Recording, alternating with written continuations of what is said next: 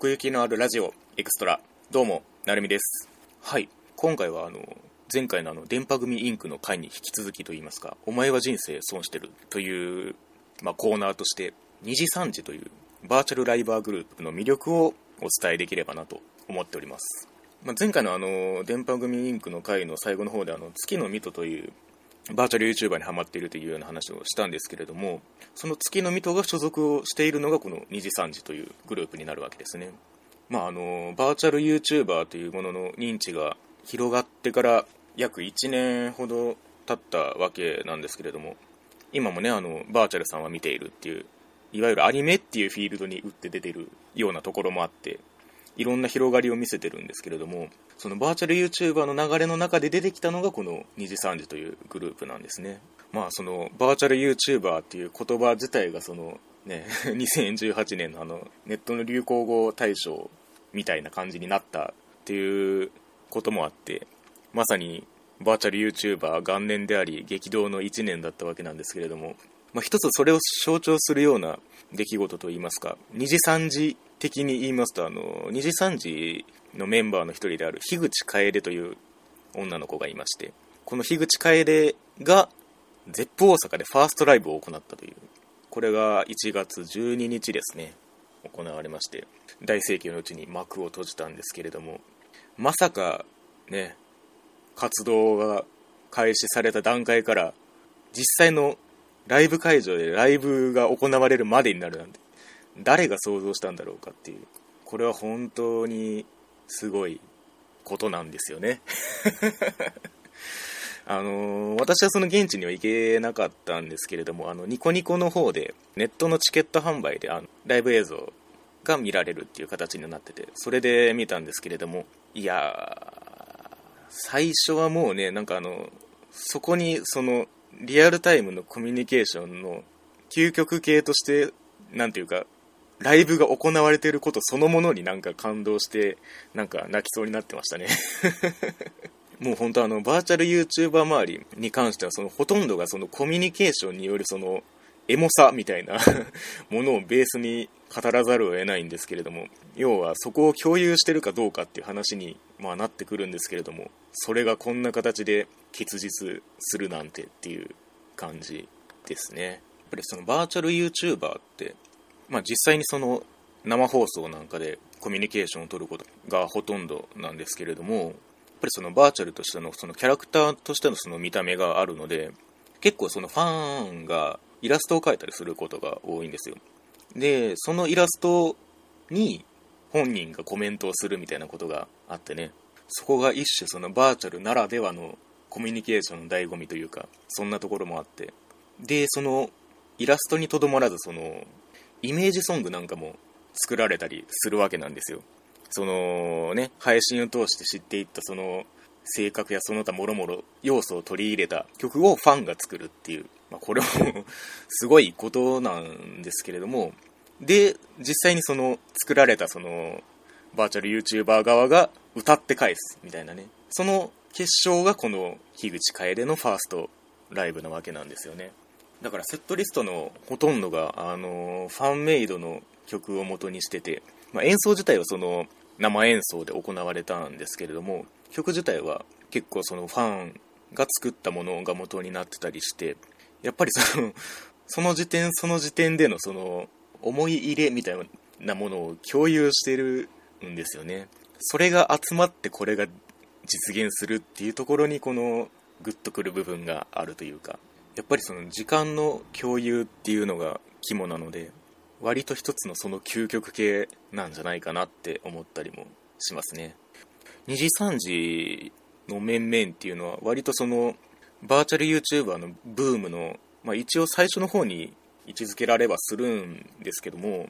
そのいわゆるそのキズナ愛を筆頭とするそのブームのきっかけになったバーチャル YouTuber たちとは違ってオーディションで集ってるっていう特徴があるんですよ。要はそのいわゆるその暗黙の了解みたいになっているその魂の部分ですよね。言うなれば前世が前提になってるっていうところがこの2時3時の一つの特徴かなっていうところがあって。だから明確にそのバーチャル YouTuber っていうバーチャル YouTuber っていう故障自体はそのキズナアイが名乗ってたところからスタートしてるんですけれども二次三次はずっとそのバーチャルライバーっていう故障を使用してるんですね。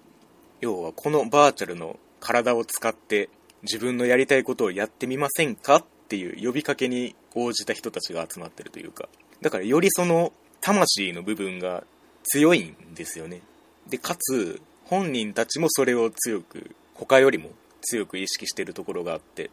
まあそのさっきの樋口楓のライブの話で言うとそのステージにはその一人の樋口楓が立っているんだよという認識で見てほしいというようなことを言ってるわけなんですよね。だからこの実際のその私たちがこの樋口楓のライブを見るってなった時にいろんな層が複雑に重なって見えてるわけなんですよ。それが本当に良かったですね。ライブ後に手書きのメッセージがね表示されたんですけれどもそこのメッセージが本当にその今自分がどういう存在かっていうのを本当に的確に認識してて本当に一度読んでみてほしいんですけれども通してだからああ本当に確かに存在してるんだなっていうそれを強く思ったところでもありますね。この樋口楓のライブの中で、まあ、その登場した時にも泣きそうになったんですけれどももう一箇所突き刺さった部分があってそれがその月の水戸と一緒に歌った「命に嫌われている」っていう曲のところなんですよね。その曲にしろ演出にしろこの樋口楓自身が結構な割合で関わってるんですけれどもそれが重くそ如実に現れたのがここだなって思っててその実際にその、まあ、2人でやってた生放送の会話を抜擢で曲につなげるっていう演出をしてたんですけれどもありていにってエモさの塊でしたねこれは。あの死生観語りからの命に嫌われている。またそれが絶唱みたいな感じのこの叫ぶみたいなね歌い方をしててね。あれは非常に良かったですね。この樋口楓のライブの中にはその2時3時のメンバーが何人か登場して一緒にその曲を歌ってたりしたんですけれどもやっぱりそういうそのグループとしての築いてきた関係性みたいなものが結構その形作ってるものが多くてだからこそその2時3時っていうそのグループ全体をこう見ていきたくなるような気持ちにさせられるんですけれども、まあ、その筆頭と言ってもいいのがこの樋口楓と月の水戸の2人なんですよね。さあというわけで あのいよいよ月の水戸の話にもしていこうかなと思うんですけれどもなんとですねあのコンプティークの2月号がですね月の実と総力特集ということで表紙をババーンとこう月の実とが飾っておりましてコンプティーク自体はそのバーチャル YouTuber を取り上げてはきてたんですけれどもいやいよいよ単体で来る時が来たかと 思いましたね。いやこの月の実と入門にだいぶ最適なのでぜひあの手に入れられる方は手に入れてみてはいかがでしょうかというところなんですけれどもいやテキスト周りを卵孫さんが手がけてらっしゃいますね。さすがといったところなんですけれども、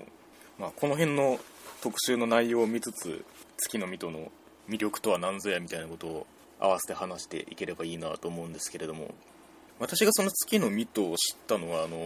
ヨーロッパ企画のあのゲームを実況していたっていうところなんですよね。まあ、あのヨーロッパ企画のゲームってなんじゃいっていうところはあの 実際あの見ていただいた方が早いかとは思うんですけれども、まあ、要は普通はそこやんないよねっていう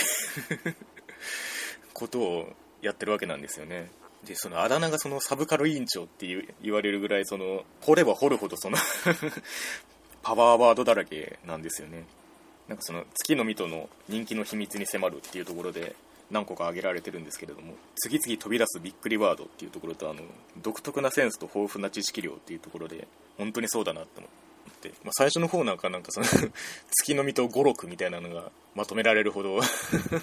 まさに特徴的なものをね連発してるわけなんですけれどもこの辺りの感覚はねあのー、私がそのスミペにはまったのとすごく感覚が似てるんですよ。その わけのわからない角度からわけのわからない知識が降ってくる感じっていう。これだけその雑談に最適化された存在もいないなと思ってて。だからこそその活動の形態がその生放送しかなかった時から その注目を集めるようになっていったわけなんですけれども10分でわかる月の水戸っていう動画をあの 月の水戸自身が上げてるんでそれを見てもらうのが一番早いんですけれども自分を料理するのがうますぎるですよね。なんていうか、いじらせるのがうまいっていうか、自分のどこが面白がられてるのかを自分で分かってる感じというか、月の実と活動記録っていうのがこのコンプティークの特集に載ってるんですけれども、まあ、2月の7日から活動を開始してで2月経たないうちに小林道中とクリオネを食べるってありますからね。わけが分かんないでしょ。どうやったら2ヶ月でクリオネを食べることになるんだっていう。それぐらいその配信の中でその持ってるもの魅力みたいなものがそのダダ漏れだったわけなんですよね。それもやっぱりだからあのこの魂の存在を意識せざるを得ないこの2次3次っていう枠組みだからこそっていうこともあって本当にこれがなかったら月の水戸っていうその個性は世に出なかったんだろうなと思うとものすごいことだなって それは思いますね。一応学級委員長の高校2年生っていうプロフィールがあるんですけれどもネットスラングとかそのニコニコ文化に強い感じとかあるいはその女子高生設定を超えてくるようなその年代の年代感のあるコメントをしたりとか。なんかねその辺りもちょっとそのスミペを 思い出すんですよね。そのギャップの持つ感じというか。スミペがあの常識を持った狂気って評されたことがあるんですけれども本当にそれだなと思って。出てくる言葉は狂ってるけどベースは常識人っていうね。だから確かに最初はその何ていうか見た目で興味持つ人もいると思うんですよね。ただやっぱりそれってもう一きっかけに過ぎなくてその見た目だけでずっと追っていくかっていうと 必ずしもそうではないわけである種のその設定崩壊もそのにじみ出るその魂の個性も全てがプラスになってその存在を形作っていくっていうのが本当に面白いなって思いますね。この生放送主体になりがちな活動からその企画性みたいなものを先陣を切って加えていったのもこの月の水戸なんですけれどもその一つにこのミトラジっていうものがあって、まあ、そのゲストを呼んでラジオ形式で話すっていうものなんですけどもこれもまたおすすめですね。ゲストを生かす仕掛けが全部土地狂ってるので 特に第8回のアルコゲスト会はおすすめですね。そんな感じでその月のミトという存在自体をこうドライブさせながら多方面にぶん回しまくってるわけなんですけれどもまたあのコンプティークのあの特集に戻りますけれど50の質問っていうコーナーがあってその中の一つにあのこれを後世に残したいというものはありますかっていう質問に対して私の存在って答えてるんですよね。これは前にもどこかの配信で実際に本人が話してたことでもあってやっぱりその月の水戸自身がそのネットとかそのニコニコの文化を経てきてる部分があるのでそういう流行の中の一つの存在として並べたのが嬉しいっていうようなことを言ってたんですよね。だからさっきあの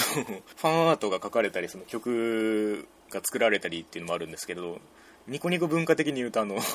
マッド動画が作られるみたいなところもそのバーチャル YouTuber が広まるきっかけみたいな感じで一つあって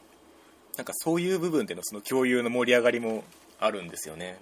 やっぱりその最初にその月の実とのその配信に出会って思い出したのがなんか